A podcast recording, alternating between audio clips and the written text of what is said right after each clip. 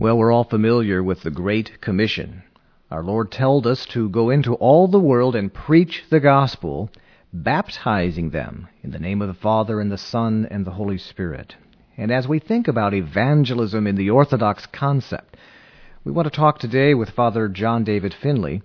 Father John is from Goleta, the Santa Barbara area of California. We've had Father John on before to talk about his book Sacred Meals. And uh, so many of you are familiar with Father John. He is also a member of the board of the Antiochian Evangelism and Missions uh, Committee and uh, has a heart for evangelism. And Father John, welcome back to Ancient Faith Radio. I'm very happy to be here, John. When we think about evangelism in Orthodoxy, many of us are coming from a background of evangelicalism we have a certain model in our minds, uh, something akin to the four spiritual laws, where personal evangelism has us uh, talking to people about their uh, their need for Christ and eventually getting to seal the deal with a prayer for uh, receiving Christ as their personal Savior. Now that we are Orthodox, how are we to think about evangelism? My first impression, my, my knee jerk reaction is the same way. Let's keep doing it. Yeah. Uh, I think the difference is, and what we're probably going to talk about, is that there's more. Not that uh, what we as former evangelicals were doing or are, are called to do, or the way that we understood the Great Commission, but that there's more to it. There's more. And, and I, would like to talk about the more. All right. Um, and isn't that so true in virtually every topic we, we discuss together related to the Orthodox faith? We're used to a minimalistic approach to the gospel. Mm-hmm. And when we become Orthodox, this whole new world opens up to us the fullness of the faith and His church. And so it's not that the minimal was wrong in and of itself, it's that there is so much more. So let's, let's talk about that. What is the more? Well, I think the more is that we're called upon to live the life and to evangelize through example every bit as much as we are through through word.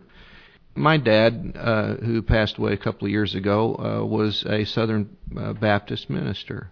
And if he heard me say this, if he was sitting next to me right now and heard me say that, we'd go, "Well, of course, John. You know, did, did, did I not teach you that? We're supposed to do that, but we're supposed to live the life too. And, yes, Dad. You know, like that, that. And and he did. He did. Hmm. But um, I, I think that what we're talking about is calling upon people to enter into a lifestyle that is centered around the life of the church the liturgical life of the church, the uh, the mystery, the holy mysteries of, of the church. We sometimes refer to them as the sacraments of the church, because this is how our life is sustained and and grows, and it, it's not about just simply praying a prayer, Lord Jesus, come into my life and forgive me of my sins and and save me although that's important. But uh, you know, where do we go from that? I, I'm really not the expert on this. I, I'm more of a follower of men that I consider experts, men that uh, had formerly been in Campus Crusade for Christ. And this was the dilemma that they hit in the late 60s. They'd been very successful in Campus Crusade for Life. They had started the body life movement within the campus uh, crusade venue. They had come to the conclusion that, you know, we need church. The Bible talks about church. Mm. The name of the game is church. Yeah. And are we doing that? And how well are we doing that? And they approached Bill Bright at that point, and he I don't know if he misunderstood or they just weren't quite on the same page, but you know, he, his response was, I don't want to start another denomination. I know what God's called me to do. I'm doing it, and I'm going to keep doing it. And we're going to bring the gospel to the whole world through through the campus communities. So if you guys go want to go start another church, go ahead. But I'm going to do. I'm going to keep mm. doing what I'm doing. And they weren't interested in starting another denomination. I mean, everybody by late 60s and early 70s, they're sick of denominations. Yeah. I'm still sick of denominations. Mm-hmm. I hope that the Orthodox Church is not just another denomination. We need to look at what is the body of Christ and how do we live this Christian life. And so this is this is the something more, the entering into the into the worship. You know, Father John, I think even though in evangelical circles a light is starting to come on uh, there as well. I recently heard a sermon by uh, John Piper, who is a rather famous evangelical pastor up in Minnesota, and he made the statement that salvation is not an inoculation, it's a way of life. Mm-hmm. And I think what has become unfortunately, the norm in many evangelical circles is that you get the shot and you get it done once and for all, and you don't have to worry about how you live or what you do with your life or any of uh, the other commands of our Savior. You just basically do the transaction, and it's once and, and for all.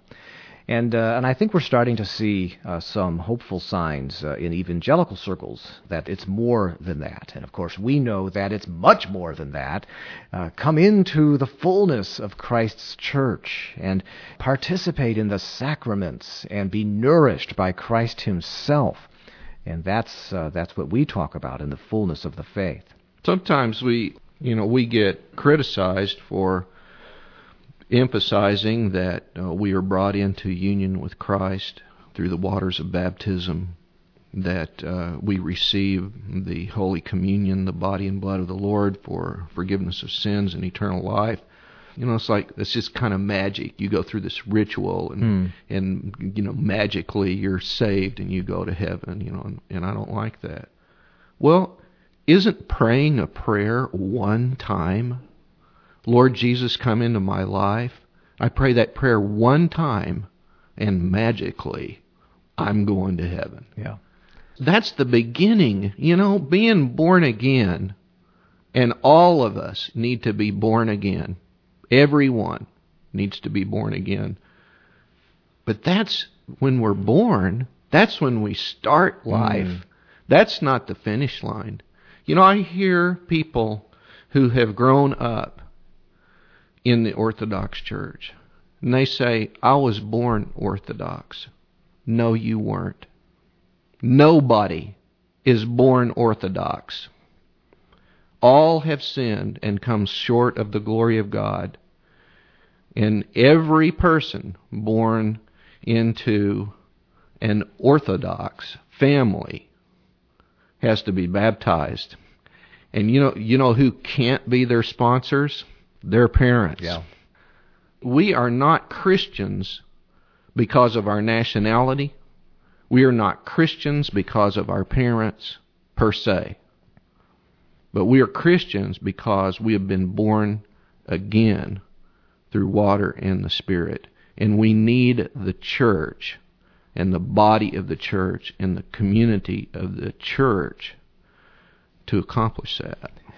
It's been said in uh, both evangelical and orthodox circles that God has no grandchildren, and each of us must be born anew uh, through the waters of baptism. And then, you know, we see infants who are who are baptized, and there is a church that has surrounded them and committing to raise that child up in the faith. But then, sadly, we also see where years later uh, there is no evidence of that. There's no participation in the church, and th- there is no renewal in, in that life of their baptismal commitment. But that's not unlike uh, what we see in, in uh, quote, salvation experiences with people who pray to prayer. Perhaps at four or five or seven years old, we help our children say, Now, please understand you're a sinner and you need to ask Jesus into your heart and then we trust that that cared for it. And later on in life, when they're not walking as a Christian or involved in the faith of the church, there really is no difference there. We're looking for what do you believe now? What is your commitment to Christ now? Are you participating in His church? I talked to a guy last night. Uh, we had a public seminar here in the Chicago area on the Orthodox Christian faith, and he was asking me afterwards because I had mentioned that I had a Southern Baptist background. Well, what about this? You know, the the scriptures teach us that you know we're saved by faith. You know, by by the grace of God.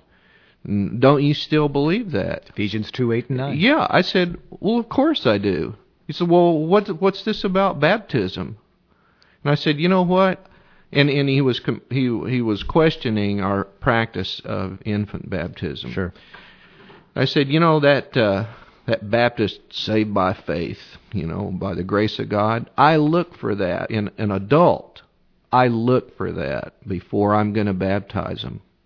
Have you accepted Jesus into your life? Are you sorry for your sins? Do you want him to come and, and cleanse you and, and strengthen you and, enable you to live the Christian life? Yes, I do. Okay, we're going to get baptized. Mm. All right? But with with a child, with an infant, I look for that faith in their sponsors in behalf of that child, and I look for that faith to emerge in that child over a period of time because that child who's baptized, when they come of age, they're going to have to accept Jesus Christ as their personal Savior. You know, it, it can't it can't just be the faith of mommy and daddy anymore. It's got to be my own faith. But what we don't say is that they weren't saved before. Yeah. But they have embraced that salvation as their own Well, often uh, the criticism is, well, how can they possibly understand the gospel as an infant? As if we could understand the gospel as yeah. Adults. How well do I understand it right now? You know, I'm 52 years old. I'm an archpriest in the church. I don't know how well I understand it. Mm. I keep scratching my head over over stuff. I keep having these, uh, you know, forehead slapping experiences. Duh, you know, why why am I just now getting this now? So, you know, it's a it's a, a lifelong process. We're talking with Father John David Finley. Father John is part of the Committee for uh, Missions and Evangelism in the Antiochian Church, and you have come on to uh, something that has been very effective working in communities in giving people information about Orthodoxy, working through a local library and with a, an ad in a local newspaper. Uh, describe what, what you do with that. Well, I don't know. Uh, I think school's still out on it in terms of how successful it's going to be, but I've tried it in uh, four different locations, and I'm ready to do it again. You know, I'm personally uh, satisfied and excited with the results that we are getting from it and want to continue to do it and fine tune it.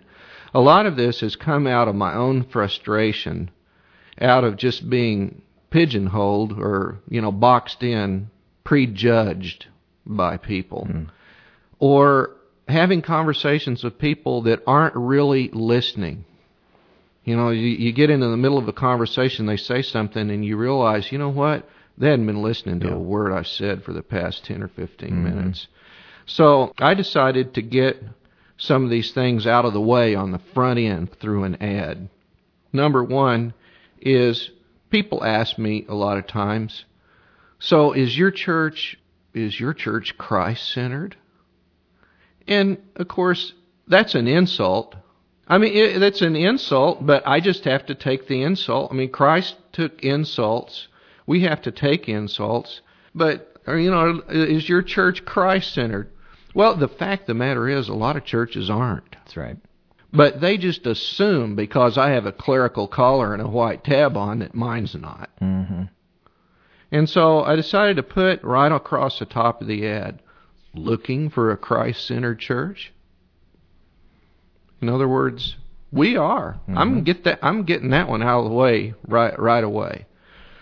Okay, secondly, then we get four four bullet points in this little ad. It's about a three inch by three inch display. First bullet point we're not Jewish, but we are Orthodox.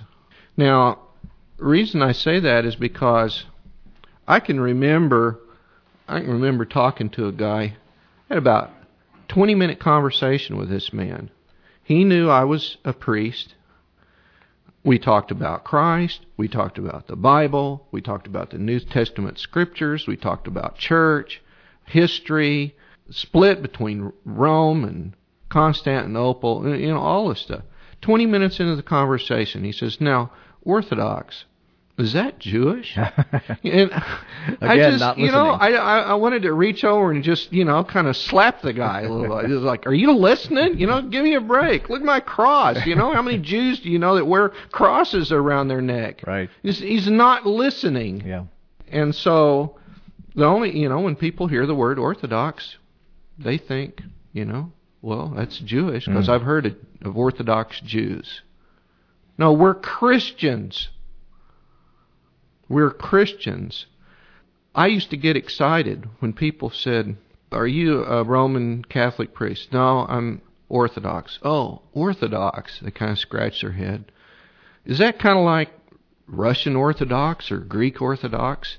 And I'd get excited. I think, oh, they know who we are. And then I discovered that five minutes later they had asked me if it was Jewish. They'd asked me if I believe in Jesus Christ. They asked me if I read the Bible. And I began to realize that just because we say Greek Orthodox or Russian Orthodox, they don't know if I'm worshiping Zeus or Venus or Olympus or Joseph Stalin or what. Right. They have no clue. Or you get the question, are you just Catholic without the Pope? Well, I- I hear that a lot. So I don't want to stop saying I'm Orthodox just because everybody thinks that's Jewish. Sure. You know, they got to learn. Sure. All right, so then the next point is we're not Roman, but we are Catholic. Hmm. And the reason why I say that is because a lot of people just think, yeah, we're the Eastern version of Roman Catholicism or, or whatever, and they're just gonna that we're gonna be categorically dismissed. See, what I'm trying to do is prevent this categorical dismissal. So I've gotten to where I tell a lot of people, yes, I'm I'm Catholic, but not Roman, Hmm. and they give they give me a real confused look back. You know, like, is that possible? You know, it, are are is that fair? Are you playing the ball game according to the rules? If you're Catholic, you're Roman. No, I'm not. But see, I don't want to capitulate the word Catholic because Catholic is a good word.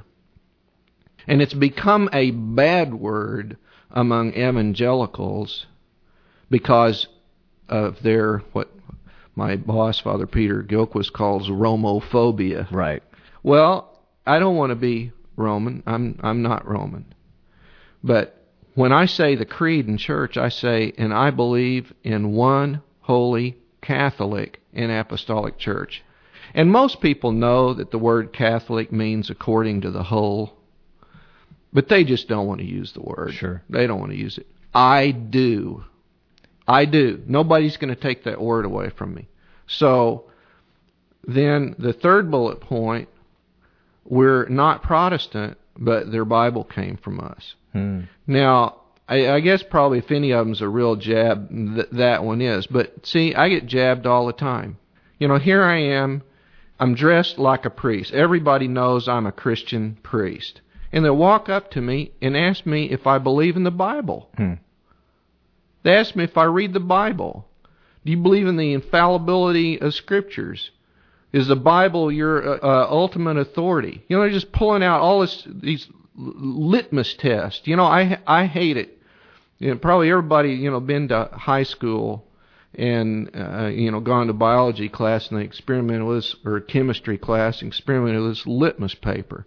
You know, I feel like that so many people they're just pulling out their little tube of litmus paper, just you know licking it. You know, being eh, you're out. Yeah. And, and you know on, on, on every single thing, I get tired of it. It's it's rude. It's disrespectful.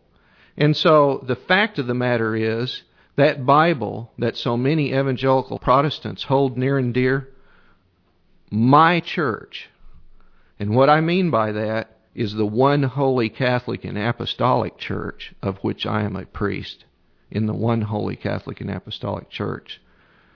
That's our Bible, Hmm. and they got it from us.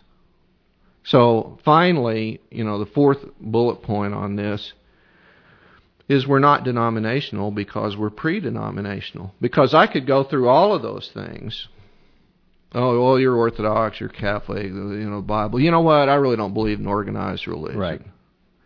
And or uh, you know, we're we're non-denominational. Well, I'm a baby boomer.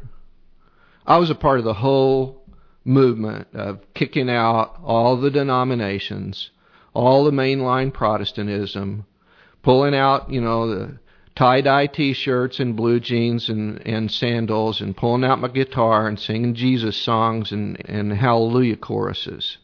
I know all about that. I was right in the big fat middle of it.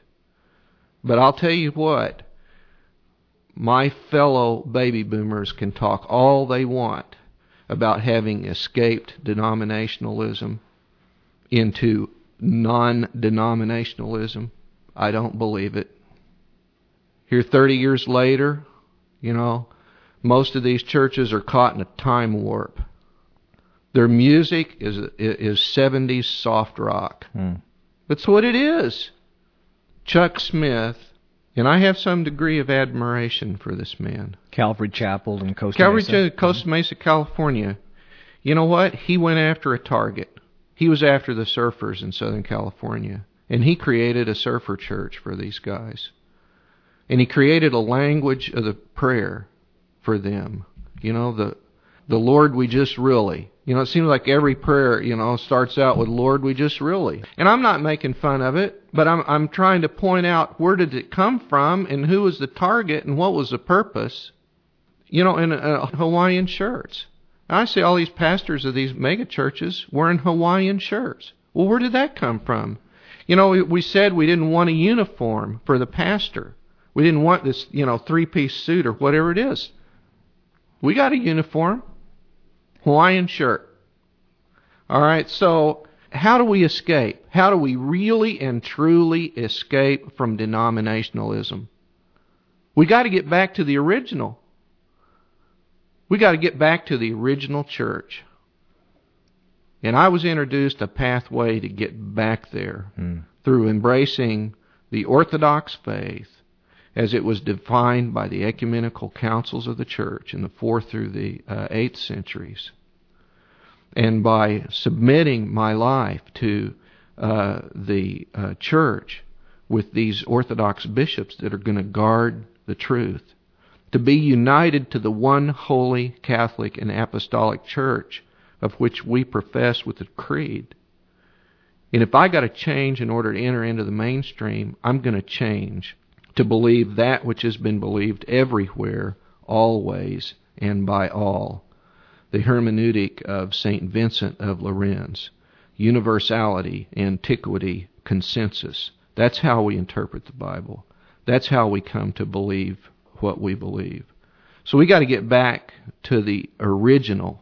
And this is the only way, in my opinion, that we can become non denominational. We're talking with Father John David Finley about Orthodox evangelism. And uh, one of the methods that uh, Father John has been using of late is an ad in a local paper. And the headline of the ad is Looking for a Christ centered church? We're not Jewish, but we are Orthodox. We're not Roman, but we are Catholic. We're not Protestants, but their Bible came from us. We're not denominational because we are pre denominational. And then, Father John, you invite them into a public setting. What happens there at this library or public place? I give my personal testimony. Okay. That's pretty much it. And I go through this ad point by point. The presentation is not all that different from what our listeners are hearing right now. Hmm. And then at the end, they are invited, if this sounds good to you, then I'd like to invite you on a spiritual journey that I believe will lead you to a place that you will call home. And as we often say in Orthodoxy, come and see. hmm Experience it for yourself. And uh, you may not understand everything that's going on, but uh, you will see something authentic and grounded in the history of, of the church. Well, this has been a fascinating discussion, and I know something that's on the minds of many of our listeners as they try to understand and embrace their responsibility to evangelize. And becoming Orthodox does not, in any stretch of the imagination, uh, eliminate our responsibility to evangelize. It's more important now than ever. We have something, we have the pearl of great price to share with our friends and our neighbors who are seeking, who are searching, some of whom are not Christians at all.